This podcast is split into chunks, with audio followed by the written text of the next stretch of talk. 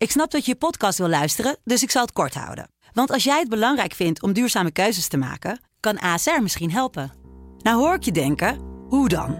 Nou, bijvoorbeeld bij het duurzaam herstellen van schade. Of de premies die we beleggen volgens ons duurzaam beleggingsbeleid. Dat bepaalt waar we wel en juist niet in investeren. Wil je meer weten over welke duurzame keuzes ASR maakt? Ga dan naar asr.nl slash duurzame keuzes. ASR doet het. Zo, dan kan je nu lekker naar je podcast luisteren. Nu is Prinsjesdag inhoudelijk eindelijk eens een keer echt heel wezenlijk en belangrijk. En wordt het toch allemaal weer gekaapt door een, een rel wat echt van een heel andere orde is. Werk moet meer lonen. Een hele grote groep rondom dat middeninkomen. Dan gaat het dus helemaal niet voorop. Gele hesje aan en gaan we die banaan. Of ik ga mezelf interviewen in een tranentrekkend verhaal. Dit is Kwestie van Centen. Een podcast van de Financiële Telegraaf met Martin Visser en Herman Stam. Hartelijk welkom allemaal. Ik mis een beetje bij de man tegenover me een soort rode bodywarmer, zoals Caston, met, uh, die uh, geld gaat uitdelen. Want hij komt net terug van een uh, toch bijzonder verhaal wat ons al heel lang bezighoudt hier op de redactie. Goedemorgen. Och, ik word nu al zenuwachtig. Nee, tegenwoordig is het de Winston Gerstanovic die volgens mij op Oh. zondagavond met een grote envelop naar mensen toe gaat. Ik heb lang niet meer gekeken. Nou, eh, is dit een veel droeviger verhaal en veel harder nodig voor eh, deze. Nou goed, ik wil niet meteen een oordeel geven over die mensen die daar die enveloppen winnen. Laat ik het even heel neutraal houden. Anders denken mensen, waar gaat het allemaal over? Waar gaat het überhaupt over? Van Alfredo en Janine heette ze volgens mij, als Ja. ik het goed heb. Ja. En eh, die mensen houden ons bezig, want die hebben, ja, je hebt, eh, we hebben het vorige week over gehad. Hè? Een verhaal met ze gemaakt over van, eh, nou, hoe, die, eh, hoe de energiecrisis eigenlijk hun nou raakt. Ja. Dat ze niet eens meer een nieuw tapijt kunnen kopen. En er is eh, geld gestort. En daar hadden we het eigenlijk even voor, over voordat de uitzending begon. Want het is natuurlijk prachtig hè, hoe Nederland toch weer een groot land kan zijn. Ja, Dat mensen gewoon zeggen van joh, ik betaal elke maand vanaf nu 150 euro voor, Ja. geloof ik. Hè? ja. En er is wat cashgeld volgens mij. Ik weet niet, is het cash gebracht of is het via, Nou ja, we via dus, jouw rekening? We, hebben dus, nou, via- we hadden dus ondanks dat verhaal van dit echtpaar dat alleen een AOW heeft en in de loop van de jaren steeds hogere huur moet betalen en nu met de energierekening helemaal klem komt te zitten. En dat was een verhaal in aanloop naar Prinsjesdag. Ja, om te illustreren ja, wat een slechte koopkracht met je kan doen. En ja, daar hebben heel veel lezers op gereageerd. Die vonden dat een, eh, een aangrijpend verhaal. Dat heeft alle, alle mensen ook wel echt wel geëmotioneerd. En sommige mensen begonnen spontaan ook dingen op te sturen. Of vroegen van hoe kunnen we helpen. Ja, dus ze worden geholpen door een hele lieve buurvrouw. En die heeft eh, een aantal uh, gulle gevers daar afspraken mee gemaakt hoe het geld bij die mensen terecht kan komen. Iemand die maandelijks gaat betalen. Een paar hele grote giften van een paar honderd euro. En dan kwam de redactie nog het nodige binnen. Dus dat ben ik vanmorgen bij ze wezen brengen. Ik heb een bos bloemen voor ze gekocht. Ja, ze waren natuurlijk dolgelukkig. En je voelde je zo schuldig de vorige keer, want had je volgens mij nog appeltaart Ja. van ze gekregen. En heb die nu mensen- weer appeltaart ja. Ja. Maar nu had je ook zelf wel, heb je wat meegebracht. Ik heb nu zelf ook iets meegebracht. Ja, dat was inderdaad. Ja, ze zat natuurlijk allemaal te vertellen over hoe krap ze het hebben. En hoe, ja, ze hielden 100 euro per maand over voor de boodschappen. Na alle aftrek van vaste lasten was dat wat er over was. En ze vertelden wat dat betekent, wat de impact is over hoe karig je dan moet leven. Maar vervolgens vertelden ze ook heel enthousiast en trots over de heerlijke appeltaart die eh, meneer Mion Alfredo eh, soms wel bakt. Want ja, appeltjes zijn niet zo duur. Dus eh, een cake maken voor appeltaart bakken, ja, dat was een beetje de, toch wel eh, het lolletje in hun leven, om het zo maar te zeggen. En vervolgens bood ze natuurlijk appeltaart aan en eh, heb ik dat lekker op zitten eten. En toen dacht ik van, had ik dat nou wel of niet moeten doen? Ja. Maar goed, eh, nu, eh, nu had ik iets van, nou zonder gêne. Want ik kwam met een, eh, met, een, met een redelijk wat geld en allerlei bonnen en boekenbonnen. En ja, die mensen waren hartstikke blij. Maar echt heel erg blij. Dat hadden ze natuurlijk helemaal niet verwacht dat dit verhaal dat los zou maken. Geweldig toch? Ja, je, laten we even luisteren, want eh, je hebt ze eeuwige roem, hè? Want je bent in de Tweede Kamer is je artikel zelfs genoemd. Ja. Gisteren sprak de heer Wilders over Alfredo en Janine. Hij trok een tranentrekkend verhaal. Ik heb het hier. Voor de mensen die het niet gezien hebben. Tranentrekkend verhaal. Alfredo en Janine die soms een banaan per dag eten.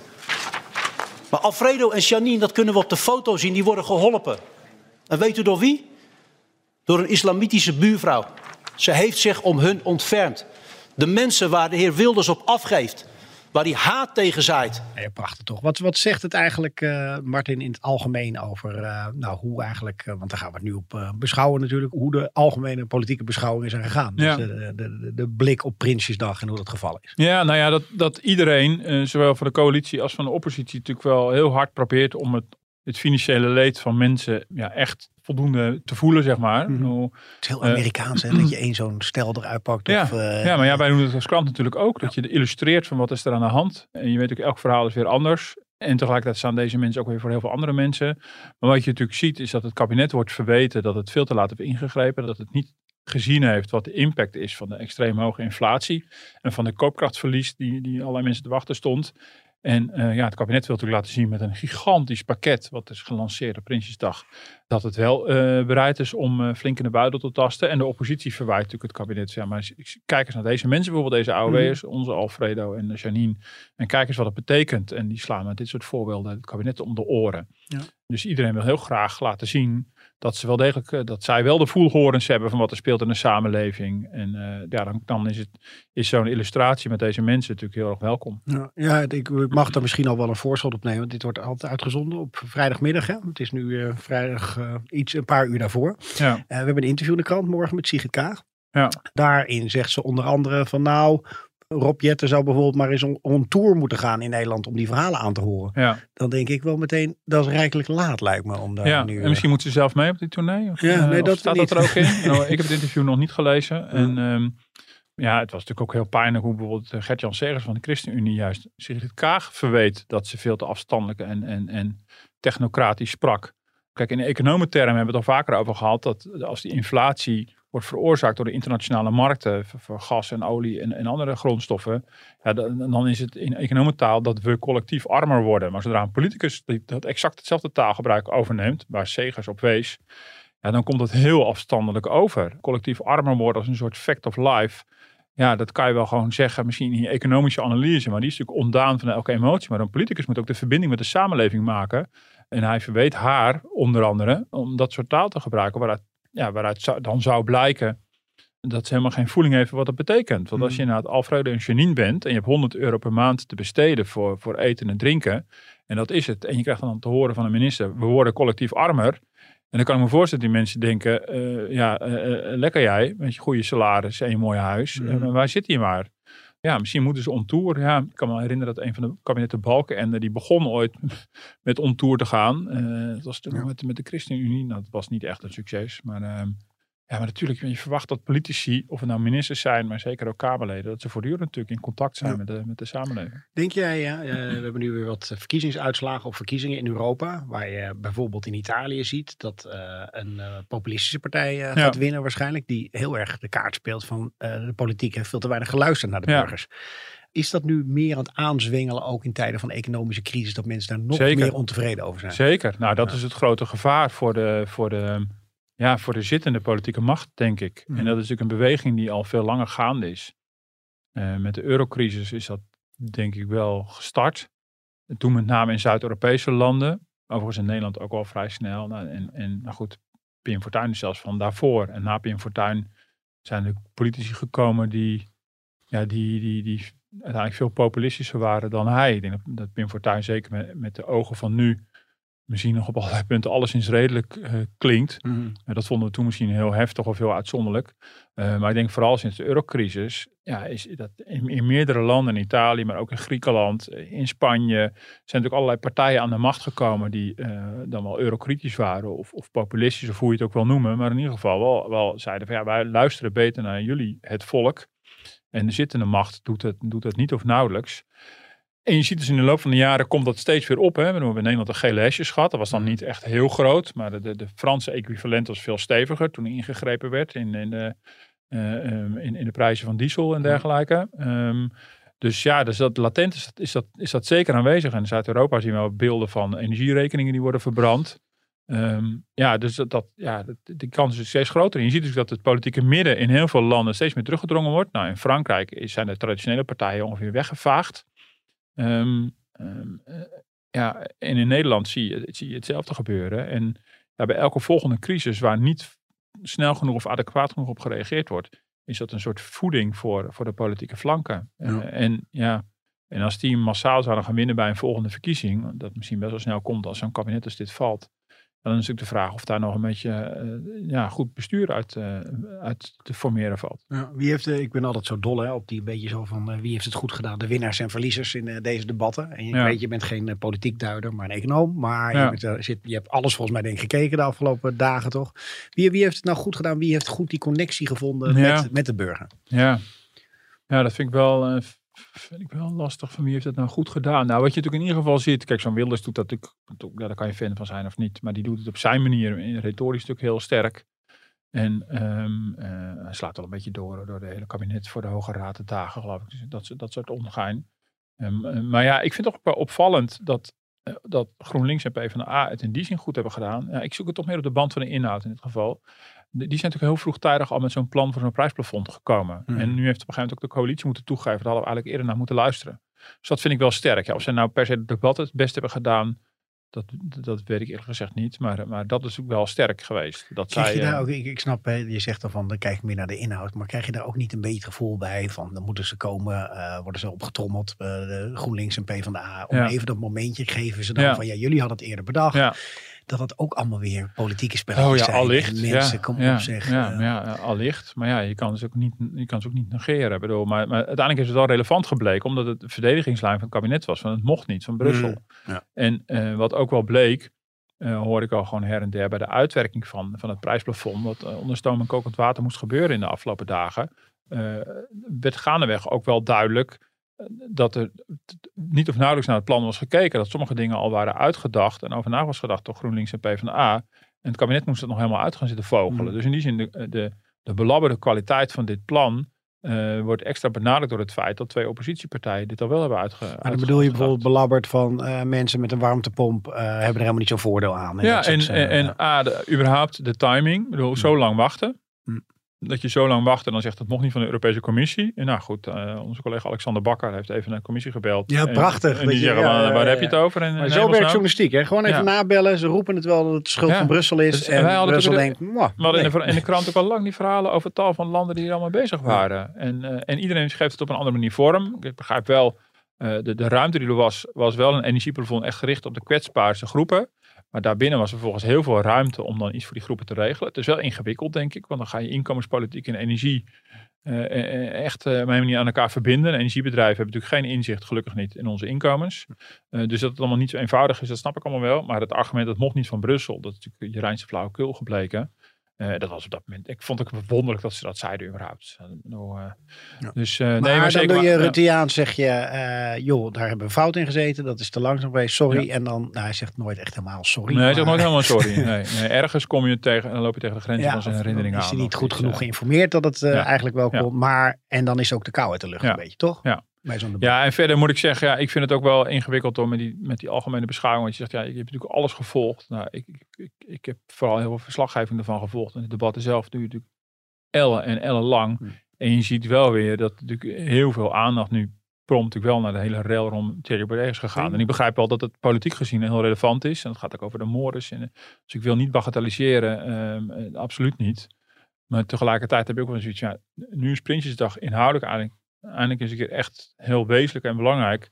En wordt het toch allemaal weer gekaapt door een, een rel wat, wat echt van, heel, van een heel andere orde is. Maar goed, ja, je kan er niet omheen. Als het dan gebeurt, moet je daar natuurlijk iets mee. Eh, Mhm. En het zegt van alles over de verhouding in de Tweede Kamer. Het zegt over het feit dat, eh dat Thierry Baudet natuurlijk mij niet totaal van het padje af is. Ehm, eh, het, het zegt iets, ook iets over de reactie van, van, van Kaag erop, die ook een beetje onmachtig is en dan weet ik blijkbaar ook niet goed weet hoe ze het volgens de parlementaire regels hierop moet reageren. Het zegt iets over het niveau van een Kamervoorzitter. Nou goed, ik praat eigenlijk het verhaal van collega Wouter de Winter na, die het allemaal al die partijen keurig op een rij heeft gezet hoe een Kamervoorzitter door een dealtje tussen VVD en D66 daar komt, niet per se op kwaliteit is geselecteerd. Dus het zegt ook weer alles over het politieke spel. Maar ja, ik ben, ik ben bang dat ik vanuit mijn rol zo inhoudelijk ben dat ik het ook wel heel erg jammer vind weer dat het, eh, dat het alles overschaduwt. En hoe maar vond, je, hoe eh, vond je de rel rond het koffertje?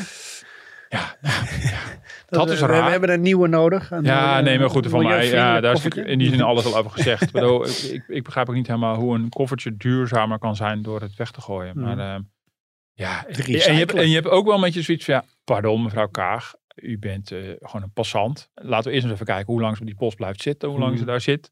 En zou zij dan even die traditie even overboord gooien. Why? Ik, bedoel, ik begrijp dat überhaupt helemaal niet. Helder. Hey, eh, vorige week konden we natuurlijk nog, want je hebt zo net al even genoemd, dat, dat, dat plafond. Eh, Ja. Toen konden we, waren we nog een beetje in het luchtledig aan praten. Ja, ik wil niet nou, zeggen dat we nu eh, een heel Ja. concreet plan hebben, maar laten we wel even een poging wagen. Want we weten wel wat dingen natuurlijk, hoe, hoe dit er gaat uitpakken. We weten dat bij een soort van gemiddeld verbruik van gas en elektriciteit eh, er een prijsplafond komt. En, en dat plafond wordt neergezet op een prijs die we nog niet zeker weten. Er is wel het een en ander gecommuniceerd. En we weten wel dat bij al deze onzekerheid het ministerie van Financiën in staat is geweest om heel nauwkeurig uit te rekenen wat dit ons gemiddeld als huishouden gaat opleveren. Namelijk 2280 euro op jaarbasis. Mhm. Nou, daar geloof ik dus helemaal geen fluit van. Dat is natuurlijk dat is heel erg raar. Want het plan heeft nog, is allemaal heel onzeker. Het, het is onbekend wat het gaat kosten. Nou, weet je natuurlijk nooit helemaal zeker, want het is een soort van open einde regeling. Als de gasprijs helemaal sky high gaat volgend jaar, nog hoger dan die al is, dan gaat het ook de schatkist meer geld kosten. Ehm, eh, maar de, ja, de grofweg, dus een systematiek is wel bekend. Er wordt gewoon een, een, een maximumprijs neergelegd voor elektriciteit, een maximumprijs voor gas en bij een gemiddeld verbruik. En dat zijn de parameters die, ja, die staan al in het persbericht, maar wel met allemaal mits en maren. Op een gegeven moment moeten die echt vastgeprikt worden. Mhm. Dit gaat het dan echt, echt worden. Ja, maar ze moesten met iets eh, de bühne op, dat je Ja. toch zo'n getal dan noemt. Ja, Ja. ja. en dan ga je dan zitten rekenen. Ja, ik vind dat heel verneukeratief. Ik bedoel, eh, je ziet dus dat wij ook, maar alle media natuurlijk melden. De huishoudens gaan gemiddeld 280 Mhm. euro eh, op vooruit door dit, door dit plafond. Ja, dat zijn berekeningen van financiën. Dat zijn dus officiële berekeningen. Dus het heeft in die zin heeft het ook echt wel betekenis en waarde.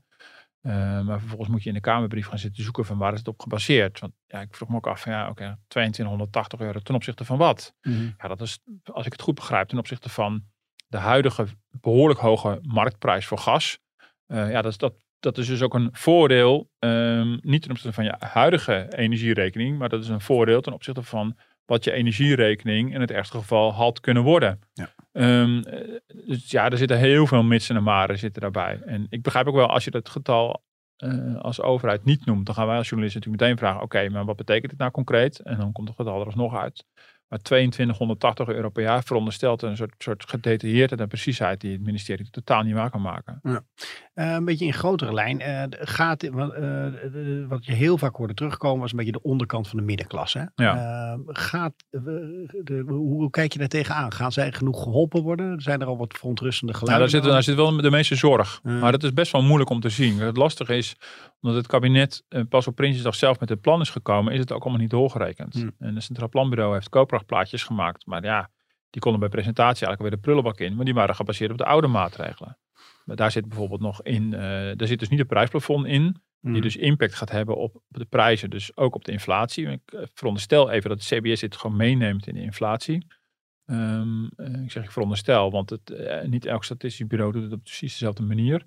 Ehm, ehm, eh, en in deze koopkrachtplaatje zat nog een eh, verlenging van de lagere energiebelasting. En die wordt weer ingeleverd in ruil voor het prijsplafond. Dus bij het Centraal Planbureau ja, hebben ze wel koopkrachtplaatjes gepresenteerd. Ehm, eh, maar ja, die zijn allemaal nog, eh, ja, die zijn niet alleen onzeker, maar die zijn gewoon echt achterhaald. Mhm. Maar wat je uit die koopkrachtplaatjes wel kan zien, in ieder geval van de plannen exclusief prijsplafond, zie je dat, het, dat de, de, de onderste 20% van het hele inkomensgebouw, zeg maar, uitkeringsgerechtigd en mensen met de echte allerlaagste inkomens. Dus de onderste vijfde, een vijfde van, van de Nederlandse bevolking, zeg maar. Ja, dat daar echt een extreme koopkrachtreparatie is geweest. Eh, eh, zodanig dat als je over twee jaar kijkt, 2022, 2023, dat die groep erop vooruit gaat Mhm. ehm, per saldo. Ehm, en eh, da- daarbij wordt overigens wel gezegd, eh, dat is wel een belangrijke eh, nuancering, dat, ehm, dat in de koopkrachtplaatjes wordt gewerkt met één inflatiecijfer. Alsof iedereen dezelfde inflatie doormaakt. En dat is niet helemaal waar. Want inflatie, dat is de gemiddelde prijsstijging op basis van een mandje van uitgaven, zo noemt het CBS dat altijd. Dus het CBS gaat er vanuit zoveel procent van je uitgaven gaat naar energie, zoveel Ja. procent gaat naar huur, zoveel gaat niet naar zo. En dat is natuurlijk niet zo. Want als je En wat meer verdient, ga je precies. wat meer Ja. rijden misschien Ja. met een eh, wat eh, dikkere auto. En, eh, maar ook dat mensen met een laag inkomen, die ge- geven verhoudingsgewijs veel meer uit aan, aan allerlei vaste lasten. Dan gaat er gewoon een groter deel van hun inkomen aan op. Er blijft gewoon minder over voor allerlei andere dingen. mhm. Dus het mandje van iemand op het minimum eh, ziet er heel anders uit dan het mandje met iemand met een heel hoog inkomen. Dat betekent dus dat de inflatie voor de laagste inkomens hoger zal zijn dan de gemiddelde inflatie. Mhm. En ehm, ja, dat, daar kan het CBS ook niet, de CPB ook niet voor, voor verdisconteren. Maar die zeggen, nou, met, met deze koopkrachtstijging, nou, eh, maak je dat wel weer een beetje goed. Maar dan heb je dus, en dat was natuurlijk de vraag, veel te lang antwoord. De, de onderkant van de middeninkomens, ja, daar gebeurt ook nog wel iets. Maar ergens tussen de laagste inkomens en de middeninkomens, daar begint toch wel het te piepen en te kraken. Mhm. En hoe dat dus gaat uitpakken, dat weten we dus nog niet zo goed. Dat is het ingewikkeld. Ik denk dat het prijsplafond heel veel bescherming gaat bieden als het goed gaat werken. Als het, en dus ook alle open eindjes nog goed geregeld zijn. Rondom mensen met een warmtepomp bijvoorbeeld. Of mensen zoals ik met stadsverwarming. Ja. Maar allemaal heel veel Je doet onduidelijk even snel een pleidooi voor je eigen situatie. Zeker, zeker. Ik bedoel, Het is al bizar natuurlijk dat ik een prijs betaal eh, die gerelateerd is aan de gasprijs. En ik gebruik nul gas. Maar goed, en dan zou ik straks ook niet onder de prijsplafond vallen. Ja, nou, lekker dan. Ja, dan gaat Dus, Martin eh, Visser de straat op hoor mensen. Zeker, Dus, zeker. Absoluut. Dan gaan we een gele hesje aan en gaan met die banaan. En, eh, of ik ga mezelf interviewen in, eh, in een tranentrekkend verhaal. Nee, maar uh, flauwekul. Hoe dat uit gaat pakken voor met die, precies die middengroep, daar zit wel een grote zorg. Ja. Dus ik sprak En terechte kritiek dus vind je ook. ja, eh, dat het zeker gewoon wel. niet duidelijk ja, is. Het is gewoon Eh, totaal onduidelijk. En ik sprak van de week nog even met de nieuwe directeur Arjen Vliegenthart. Dat onlangs ook in de krant. En die gaan ook flink aan het rekenen. Want daar zit echt de zorg. En dus dat die allerlaagste En dan heb je het over eh, de verplegers, de leraren, de, de, politieagenten die eh, ook helemaal niks aan deze crisis konden doen. Nee. En die opeens denken van, hé, hey, maar Ja. hoe kom ik dan nog Ja. rond? En wat echt heel interessant is en ook opmerkelijk is, eh, we hebben zaterdag ook eh, het verhaal in de krant op de financiële pagina's. Er wordt ook even dat aangestipt en ik ga er denk ik nog wel op door. Is wat er gebeurt met de belastingdruk bij deze mensen. Dat is ook super interessant, want er is van alles nog wat naast het prijsplafond gedaan aan allerlei belastingmaatregelen. Eh minimumloon gaat omhoog, zorg en huur gaan omhoog, kindgebonden budget, de arbeidskorting. En dat zijn allemaal regelingen die, die gelden voor bepaalde inkomensgroepen. Die worden gaandeweg afgebouwd. Dus hoe meer je gaat verdienen, hoe minder aanspraak je daarop kan maken. En die afbouw heeft als groot nadelig effect dat als je op een gegeven moment in inkomen iets stijgt, dat je steeds minder ook daarvan gebruik kan maken. Dat je netto weinig overhoudt van wat je meer bent gaan verdienen. Mhm. Dat heet de marginale belastingdruk. Dus marginaal in de zin van hoeveel belasting betaal je over de volgende euro die je verdient. En wat je nu ziet in de tabellen, en dat, werd ik, dat heb ik niet zelf uitgevonden, werd ik op gewezen door eh, iemand van de Rabobank. Die zei, heb je dat linkje al gezien? Een enorme batterij aan linkjes. En een van de linkjes verwijst naar een tabel met die marginale belastingdruk. Verschil tussen 2022 en 2023. En wat je dan ziet is dat er bij inkomenscategorie vanaf, nou pak ermee 30.000 tot 50.000 euro. eh, dus dan zit je echt eh, net onder modaal tot net boven modaal. Dat die marginale belastingdruk extreem toeneemt. Nou, in sommige, sommige gevallen 86% Dat betekent dus als jij Voor per huishouden heb ja, voor, niet, eh, of- voor een, of- eh, ja, dit, dit, waren de tabellen voor alleenverdieners. Voor de twee Mm. verdieners heb ik ze nog niet gevonden. Maar het betekent bijvoorbeeld als jij eh, nou, zeg 39.000 euro verdient. En je hebt gewoon een, eh, een, een mooie baan in het onderwijs of, of, of, eh, of in de zorg. Je bent een gespecialiseerd verpleegkundige. Ehm, je verdient 39.000 euro, zit je ongeveer op modaal. Ehm, en je gaat eh 40.000 euro verdienen, bijvoorbeeld door een loonsverhoging of je gaat iets meer werken. Dan ga je 1000 euro erop vooruit bruto, waardoor die marginale belastingdruk van 86% hou je er 140 euro aan over. Ai, ja. En dat is, eh, en, dat, en, en het kabinet heeft natuurlijk het mantra werk moet meer lonen. Mhm. Maar wat je ziet, dus daar- door dat enorme geslinger aan al die belastingknoppen, zie je dat een hele grote groep rondom dat middeninkomen, eh, daar, gaat het dus helemaal niet voor op. Ja. Juist op het moment dat de krapte op de arbeidsmarkt groot is en je mensen wil stimuleren om, eh, om meer te gaan werken, is het een enorme ontmoediging om te gaan werken. En electoraal ook niet zo heel slim, toch? Dat is Nee. wel een grote kiezersgroep waar we het Ja. over hebben ook. Ja, en dan komen me- mensen pas gaandeweg achter. Hè. Kijk, deze mensen die, die zullen in 2023 wel merken dat die koopkrachtpakket ook iets voor ze doet waarschijnlijk.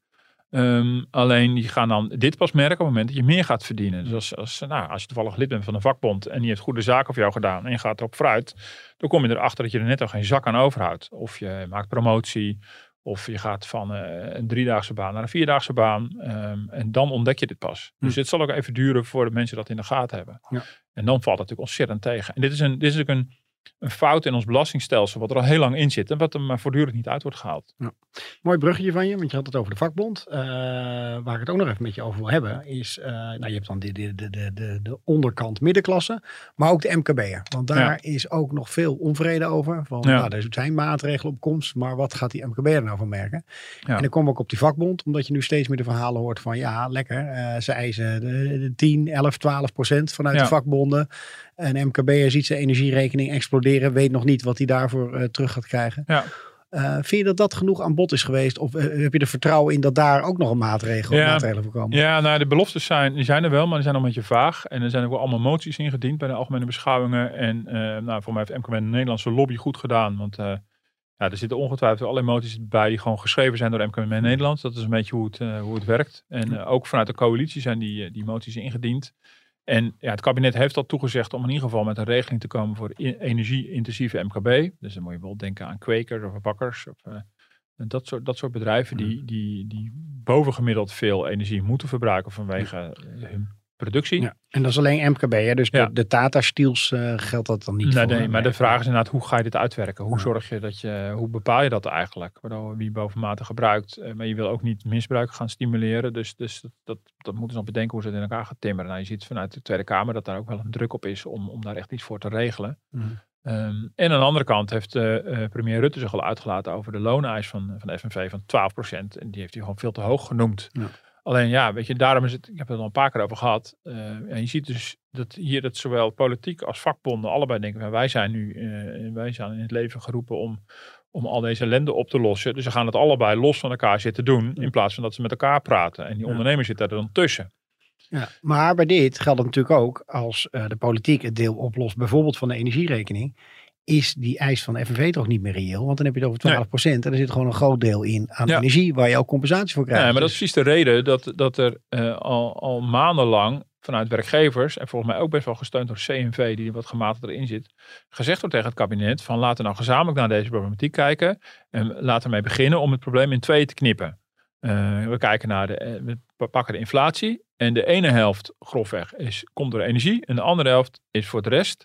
Bedoel, De stijging van allerlei prijzen van producten komt uiteindelijk ook en vaak ook wel van energie. De, de- maar goed, dan heb je in ieder geval, dan haal je de kerninflatie, zoals dat dan heet, maak je even los van die energiecomponent. En die energiecomponent is, eh is dan zogezegd ook van kortere duur, terwijl die kerninflatie waarschijnlijk heel lang aan blijft houden. En dan kan je ook kijken van wie pakt welk deel, wie neemt welk deel voor zijn rekening. Maar dat gebeurt dus niet. Dus gaat iedereen op die 12% focussen. En dat doet FNV natuurlijk nu ook. Ja. Kijk, en stel nou heel theoretisch dat de FNV erin slaagt om ergens 12% af te spreken. Ja, dan, dan zit je natuurlijk werknemers natuurlijk helemaal eh, dubbel te compenseren. Dat lijkt me natuurlijk ook niet helemaal de bedoeling. Vind je, vind je niet logischer bijvoorbeeld zoals ze in Engeland aanpakken dat ze juist heel erg beginnen met die steun voor de bedrijven om daar de belasting voor te verlagen en noem maar op. Dat ze zeggen van ja goed, dan Ja. komt uiteindelijk dat ook bij de werknemers terecht, maar laten we Ja. daar eerst eens voor gaan trickle down? Wij, wij Ja. doen het andersom. Ja, ja. Maar goed, ja, daar is natuurlijk een beetje eh, Margaret Thatcher nummer twee aan de macht inmiddels. En eh, ja, dat, daar waait een heel andere wind dan in Nederland. Ehm, ja, we hebben natuurlijk, ja, we hebben natuurlijk een, eh, een op papier, eh wat is het, de centrumrechtse coalitie, die natuurlijk wat betreft de houding richting het bedrijfsleven natuurlijk meer een soort, soort Joop den Uyl-achtige aanpak heeft. Ehm, ja, dus, dus nou ja, de, de, de, die, die politieke wind die er in Nederland waait, het sentiment dat er is, is zo anti-bedrijfsleven. Eh, misschien niet, niet eh, in woord, maar wel in daad. Ehm, ja, daar wordt totaal niet voor gekozen voor die manier. Sterker nog, de, de, de, de lasten voor het bedrijfsleven, die, eh, die, die, die lopen alleen maar op. Ja, in, vermogensbelasting gaat omhoog eh, volgend jaar ook voor in- in- In, MKB'ers. twee jaar tijd met, ja. met meer dan 6, 6 miljard geloof ik. En in ieder geval 2023 al een dikke 4 miljard zag ik in de, in de tabelletjes van, het- van het planbureau. En voor een groot deel komt dat de vennootschapsbelasting niet omhoog gaat. Juist Mhm. voor het middenbedrijf, heel opvallend. Er is, ja, op Prinsjesdag in het ronkende persbericht stond er nog iets over een tegemoetkoming voor het MKB van 500 miljoen. Maar ja, dat zal allemaal wel. Dat verdwijnt wel een beetje in het niet vergeleken met de miljarden aan lastenverzwaring die er, die er ook in zitten. Eh, eh, DGA, de directeur gaat aandeelhouders, eh, worden zwaarder belast. Vermogenden worden zwaarder belast. Ja, allemaal onder het mom van iemand moet het pakket betalen. Nou, dat is dus de vraag of je dat, of je dat per se zo wil. Ik bedoel, ehm, eh, ja, je kan ook zeggen, we staan op de rand van een recessie, dus dat doen we nu even, even niet. Ehm, en je komt in ieder geval niet tegemoet aan, aan bedrijven die ook ontzettend last hebben van de inflatie. Want dat vind ik wel opvallend. Het begint nu wat te kantelen. Maar een hele poos leek het net alsof de inflatie alleen een consumentenprobleem was. Maar dat is het natuurlijk helemaal niet. Het begint wel te veranderen hoor, zie je nu. En je ziet ook met name de bakkers, die roeren zich. En Ja. die weten de weg ook naar de media te vinden. Dat spreekt ook goed tot de verbeeldingen. Ja, je had weer een eh, bakker van MKB Nederland, toch? Die met Tom Poeser rondliep in Den Haag Ja. met Prinsjesdag. Ja. En eh, ja, ook vertelde dat gewoon de faillissementen nu Ja. eh, beginnen te komen in, die- in die sector. Hè? Ja, ja. wat corona niet lukte, lukt de energiecrisis blijkbaar wel. Dus dat is natuurlijk wel heel pijnlijk. Ja, en je ziet dat het kabinet daar heel traag op reageert. Dus dat is lastig. En maar, maar tegelijkertijd, wat ook het wonderlijke is, is dat de reactie van het kabinet is ook heel traag geweest. In die energieplafond en nu uitwerking iets voor het MKB. Als het straks allemaal klaar is en je telt er bij elkaar op wat het dan is, dan heb je dat koopkrachtpakket van, eh, van een dikke 17 miljard. Plus dat prijsplafond, plus iets voor het energie-intensieve MKB. Bij elkaar is dat weer zo gigantisch veel dat je bijna begint af te vragen, is het niet een beetje overshooten? Nou, precies, want dat wilde ik ook even vragen. Ja. Want jaag je daar ook weer niet meer Ja. inflatie mee aan? Want die Ja. geluiden komen ook al van, nou, wacht nou even rustig en ga niet nu overdrijven hierin. Nou ja, dat is, dat, dat, vind dat, is echt wel, dat is echt wel een dilemma. Want ik denk dat het prijsplafond een heel goed idee is. Ik denk dat het niet anders kon om op die manier in te grijpen. En dan halen ze natuurlijk wel een stukje eh, energiebelasting er weer af. Hè. Dus die, dat was ook eh, een dikke 5 miljard. Dus dat moet je dan eigenlijk weer uit het koopkrachtpakket eh, halen om het totaalplaatje te krijgen. Maar ja, soms ja, dat vind ik ook wel heel wonderlijk aan wat er nu gebeurt. En dat het komt denk ik ook omdat het kabinet natuurlijk zo traag reageert. Dat wat het kabinet doet, wordt dus op voorhand al niet genoeg gevonden. Maar dat Mhm. komt ook meer door de houding misschien dan door de inhoud. Bedoel, dat het kabinet nu in één keer de, de, minimumloon plus de bijstand plus de AOW met 10% verhoogt. Is ook ongekend. Ja. Maar je ziet dus nu Maar dat dat... sneeuwt al helemaal weer onder, omdat Ja. voor de korte termijn die. Ja, dat bijvoorbeeld de vakbond FNV die zegt, ja, maar wij wilden nog meer. We wilden Ja. een minimumloon van 14 euro. Ja. En dan zit je ver boven die 10%. Eh, dus, dus dat wat het kabinet al doet is ongekend. Maar dat, dat- alles wat, wat het doet is op voorhand al te weinig. Gaat trouwens voor die eh, werkgevers ook nog wat betekenen, hè? MKB en Ja, eh, zeker. als dat minimumloon omhoog gaat. Want dat hebben we nog niet eens genoemd buiten alle Zeker. de, de Nee. CO-eisen en noem maar op. Ja, zeker. Het heeft ook een, heeft een enorme impact. Dus dat is wel dat, ja, dus, dus, dus je krijgt een heel erg paniekerig beeld waarbij eigenlijk niks meer genoeg is. En nou, Mhm. wij hebben het ook over van, is het genoeg voor de middeninkomens? Dat is, dat is natuurlijk de vraag. Maar ben je hier eenmaal mee begonnen, dan moet je op een gegeven moment hierin door. En, ja, en, en door, door dat ad hoc beleid stapel je het een op de andere en heeft niemand meer het overzicht van, is het nou in zijn totaliteit goed? Ja. Of, of, of, eh, of overdrijven misschien op onderdelen. Ja, volgens mij het ook heel erg de discussie erin dat je ook een soort inkomenspolitiek doet met deze maatregelen. Ja. Of dat je gewoon denkt van we doen hem heel genereus Ja. en dan... eh, Generiek. Of generiek, ja, sorry. En, genereus ook, ja. ja, ik weet het wel. Jij wil het Voor mij en genereus. Nee, maar is dat ook niet heel erg het debat? Van, eh, Ja, zeker. moet wel precies bij eh, de, de goede groepen terechtkomen. ja. En dan moeten sommige andere groepen maar even Nee, wachten. zeker. En dat zie je dus wel. De uit, uit, uitwerking in de koopkrachtplaatjes is natuurlijk extreem nivellerend. Mhm. En, eh, en met de gedachte van, ja, we moeten de kwetsbaarste groepen moeten we helpen. Ehm, ik vind het wel opvallend hoor. Met het Centraal Planbureau zag ik er ook een plaatje van. Hoe, hoe dan de koopkracht van twee jaar op een rij eh, uitpakt. Van 2021 naar 2023. Mhm. Dus dan pak je die twee koopkrachtcijfers, die schuif je in elkaar. En dat deed ze dus een, een grafiek naar, ja, van, eh, van uitkeringsgerechtigden, werkenden en gepensioneerden. En dan zag je gewoon de, de, de- een lijn van hoe hoog het inkomen is en wat het voor de koopkracht doet. En dan zie je dat heel duidelijk de, de, de echte laagstbetaalden, die hebben een koopkracht plus over die twee jaar. En, ehm, ehm, eh, en bij uitkeringsgerechtigden blijft over de volle linie blijft het in de plus. Maar bijvoorbeeld gepensioneerden vanaf 20.000 euro zitten al in de min. En werkenden van ongeveer, vanaf 30.000 euro zitten, zitten in de min. En ehm, eh, ja, dus het totaalbeeld eh, ja, is toch wel heel erg extreem nivellerend. En op zich wel begrijpelijk dat je je natuurlijk in eerste instantie verantwoordelijk voelt voor de, voor de groepen die echt anders dreigen eh, ja, financieel echt in problemen te komen. En die zitten natuurlijk meer bij de minima dan bij de hooginkomens. Dat Mhm. snap ik wel.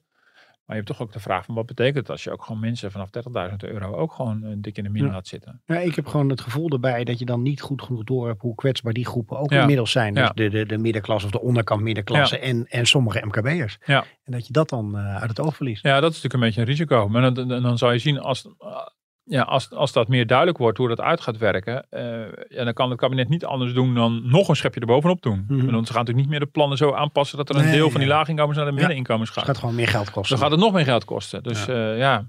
En dan moet je nog maar kijken hoe het allemaal uitpakt. Hè. Ik sprak uitgebreid met, eh, met de Rabobank bijvoorbeeld. En die, die zijn heel erg verrast over wat het Centraal Planbureau aan, aan inflatie verwacht voor komend jaar. Want eh, het Centraal Planbureau denkt dat de inflatie eh, volgend jaar iets boven de 2% zal zijn. En uh, Rabo heeft nou, wij denken dat het al snel 5% gaat worden.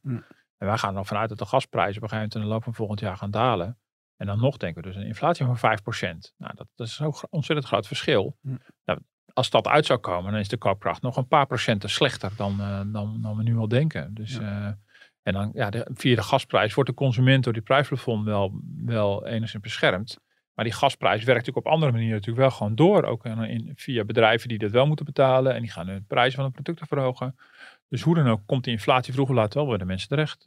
En het plafond hebben we in ieder geval voor een heel jaar. Hè? Dat is, Ja. eh, en Ja. dan nog maar Ja, zien. ja, daar zit ook nog onduidelijkheid in. Het gaat in op 1 januari en loopt tot het eind van het, eh, 2023. En voor 1 januari, vanaf 1 november, moet er wel iets gedaan worden met meer zekerheid over vaste voorschotbedragen. Maar hoe dat precies uitpakt is heel erg onduidelijk. Want Dan, dan moeten energiebedrijven voorschotten vaststellen alsof er al een prijsplafond is of zoiets. Nou, dat is, eh, dat, is, dat is nog niet helemaal duidelijk hoe dat nou precies zit. Dat is wel cruciaal, want dat zijn natuurlijk de wintermaanden, de eerste wintermaanden. Waarbij ook nog wel behoorlijk hoge eh, gasprijzen worden voorzien. Nou ja, dan hebben we volgende week, eh, wie weet, kunnen we het nog weer eens over hebben. Dan weer Ja. wat meer duidelijkheid. Nou, betwijfel ik dat heel erg. Ehm, we hebben de rondvraag nog. Ja. Voor Ik de heb rondvraag? volgens mij jouw onderwerp gekaapt door meteen eh, te beginnen over eh, eh, het echtpaar wat je bezocht. Ja, ja, Daar wil Ja. je vast ook over vertellen. of Ja. Ja. Ja. Nou, dat maakt niet uit. Heb jij iets voor de rondvraag? Nou ja, weet je, Anna, ik was, ja, ik was heel, deze week heel veel bezig met die mobilisatie van die Russen. Het houdt me toch heel erg bezig. Oh. Maar wat me ook heel erg opviel, was van die filmpjes. Ik weet niet of we er een fragment van kunnen luisteren. Dan is het in, het Russisch, maar dat heeft ook niet zoveel nut. Maar eh, prachtig gedaan, journalistiek gezien. Dat ze dan die eh, zoon van de grote woordvoerder van Poetin gaan bellen. Van, hé, hey, moet jij eigenlijk ja, niet eh, nu in het leger en naar Oekraïne? En die begint gewoon glashard te ontkennen van, nee hoor, daar heb ik andere methodes voor om dat te regelen. En gewoon de corruptie van de ja. macht. En nou, wat voor jongens ze dan nu naar dat front gaan sturen. Die, eh, volgens mij die eerste groep, die heeft allemaal eh, de beloftes gekregen van, oh, ik had er heel veel geld voor. Nou, daar is volgens mij ook niks van terechtgekomen. Nee. Nu moet je dan als eh, jonge Rus, je kan geen kant op, want het Ja. land kan je niet ontvluchten. Kansloos? En dan bellen ze dus met zo'n zoon van, zo'n, Ja. van, van de woordvoerder. Nee hoor, voor mij geldt dat niet. Nou ja. Ik vind de wereld steeds, ik wil niet heel stichtelijk overkomen aan het eind van deze podcast, maar wel echt steeds cruwer worden als je dat soort verhalen ziet. En het cynisme.